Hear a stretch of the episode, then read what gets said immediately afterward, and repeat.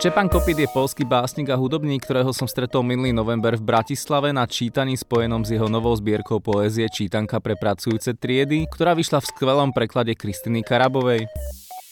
Štepan svojou angažovanou poéziou často vyvoláva rozpaky medzi niektorými čitateľmi a poslucháčmi, ktorí bývajú zaskočení jeho priamočiarým a príznaným zápalom pre komunizmus. Napięcie seksualne i rewolucyjne to jedno. Musimy zniszczyć rodzinę, by I think my dad and mom are responsible for my always leftist attitude. Myslím, že můj táta a maminka jsou zodpovědní za můj levicový postoj. Éra antiglobalismu, punkové hnutí a třídní vědomí v popové kultuře byly pro mě vždy stejně zajímavé jako lesklý povrch popkultury. Četl jsem články od Marxe, Malatestu a Kropotkina. Byl jsem také velmi podezřívavý k antipolitickým a náboženským ideologiím. To mě přimělo studovat filozofii filozofii. Myslím, že jsem byl prvním člověkem po roce 99, který napsal diplomovou práci o Marxově politické filozofii. Působil jsem několik let v anarchistickém hnutí. Pak jsem neměl žádný problém připojit se k sociálně demokratické straně razem, stejně jako jsem neměl žádný problém pak odejít, dělat své umění a zacházet s ním jako se součástí boje.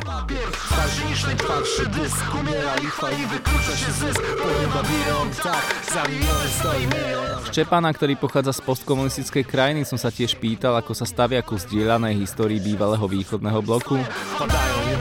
It does not mean I'm orthodox in Lenin-Stalin style. Nejsem ortodoxní ve stylu leninismu, stalinismu, který známe ve střední a východní Evropě, ale nesouhlasím s mnoha módními anarchisty a z politického hlediska nesmyslnými pozicemi. Jako komunista musíte kritizovat éru mezi lety 1945 až 1989, stalinistický teror a tak dále, ale s našimi kritickými nástroji. V dnešní době by se marxističtí komunisté neměli omezovat na historické debaty. Musíme uspořádat novou nadnárodní mezinárodní civilní a třídní válku pro budoucnost naší planety a globálních dělnických tříd. Myslím, že kultura je jednou z předních linií této války.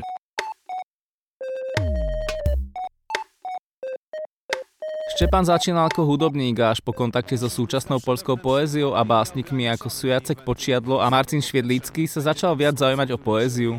Jeho tvorba je však stále silne spojená s hudbou. Ako bas-gitarista hral v polskom projekte Mazút a neskôr založil duo Kopit Kovalsky, ktoré v roku 2011 vydalo svoj prvý album zvaný Búch. Hudba na albume je zvláštnou zmesou roku a elektroniky a je prevažne štrukturovaná okolo Štepanovho hlasu a jeho poézie.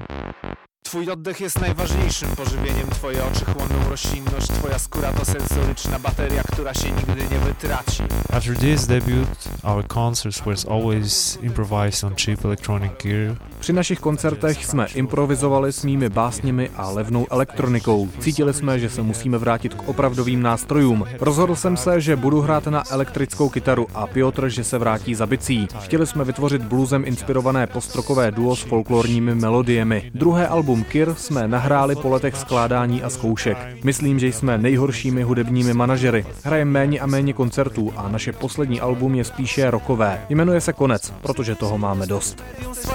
przewoźnikiem prawdy, przebudzeniem, które jest udziałem uważnych, choć upadają jak inni, ale powstają w tylko sobie znany sposób.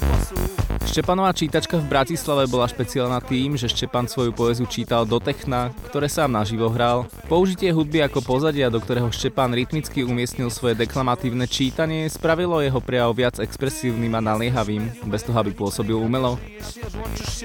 Techno appeared as electronic music of the black working class. Techno se objevilo jako elektronická hudba černé dělnické třídy. Mělo obrovský dopad na všechny druhy hudby a celý hudební průmysl. Techno je jako nový folklor. Vědomně používá nejnovější výrobní prostředky, schromažďuje dělnickou třídu pro společenské zážitky ve volném čase, organizuje jejich volný čas. Dokážete si představit lepší médium a poselství pro komunistického umělce? Můžete o technu pomýšlet jako o eskapismu, ale to je velmi staromodní způsob myšlení o kultuře. Musíme se chopit rovnostářských a proletářských kořenů této hudby, abychom se vyhnuli tomu, že bude využívána krajně pravicovou a liberální agendou.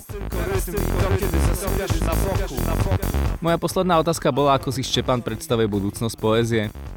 The future of poetry Poezie budoucnosti se objevuje v nečekaných místech, ve filmech, v technoklubech, na ulicích. Poezie bude víc a víc spojena s mluveným slovem, než s jejími erudovanými kořeny. Kopitová zbierka poezie Čítanka pre pracujúce triedy bola vydaná slovenským vydavateľstvom Literárna bašta. Hudbu a Kopit Kovalský môžete nájsť na Bandcampe. Peter Gonda, Radio Wave.